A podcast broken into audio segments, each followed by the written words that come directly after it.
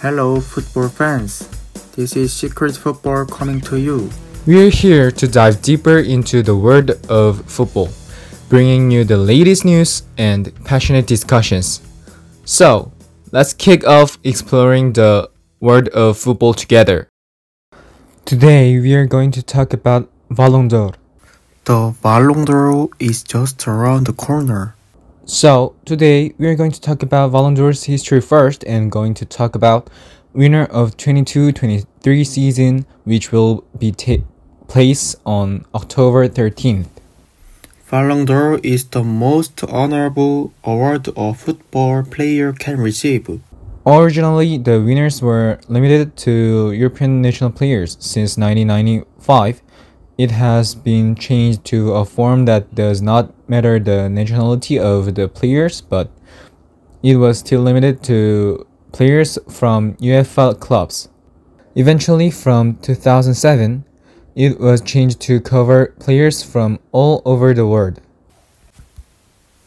Due to this restriction, even Pele and Maradona, who are considered the best players of all time, could not receive the Ballon d'Or.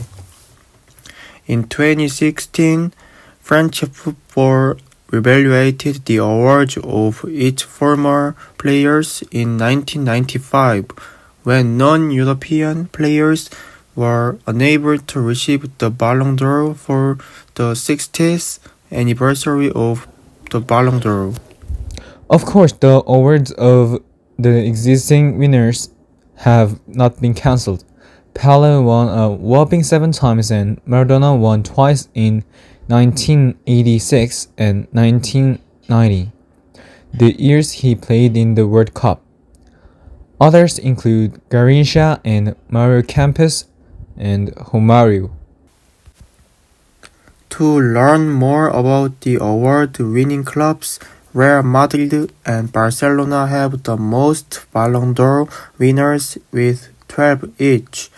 Leo Messi and Cristiano Ronaldo won six and four times in Barcelona and Real Madrid.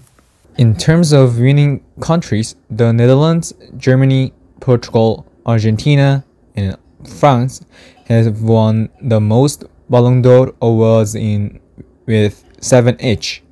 Peculiarity is that Lionel Messi has won seven awards alone, leading Argentina to the most awards. Now, we are going to talk about winner of 22-23 season. Candidates include Napoli, the Serie A winner, Inter, Manchester City, players who achieved the treble, France and Argentina players who performed amazingly in the World Cup.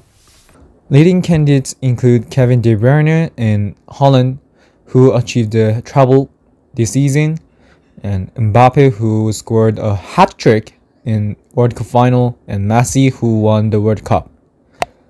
Let's take a look at uh, football officials' comment on these candidates. Ronaldo Nazario said the Ballon d'Or should go to Leo Messi, without doubt. What Messi did in the World Cup was special. It reminded me of the campaigns of Pele and Maradona. Atletico striker Griezmann gave a significant answer Messi was the best player in the World Cup and he is still the best player in the world. We should confuse the difference between a player who scores a lot of goals and a great player. Wayne Rooney said, if you ask who will win the Ballon d'Or, it will be Haaland. There's no reason why not. The fact that he scored 224 goals in 264 games is a sign that he is a great player. He said, We had the area of Messi and Ronaldo, and now it's the area of Haaland and Mbappe. Rabiot said he had heard many people say Messi will win the award, but from a sports perspective, it will be a competition between Kylian Mbappe and Erling Haaland. It's hard to say which of these two will win. it depends on what criteria will decide the winner. No one agree with that bit. It is a matter between the two. I'll exclude the others. Now we talked about the football officials' comments and so who do you think gonna win Ballon d'Or this season?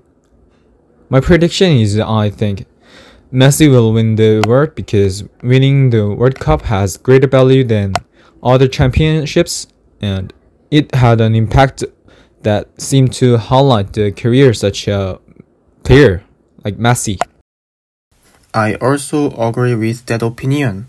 Of course, Haaland showed an amazing scoring ability of 52 points, but I think Messi has something that goes beyond scoring ability, and he showed it all on the World Cup, the biggest sports stage. Today, we talked about the hottest football news for now. Who's gonna win Ballon d'Or next week? What are your opinions? Do you agree with our opinions? We will talk about more interesting topics next time. Football fans, thanks for your time together. We'll be back with more interesting topics in next episodes.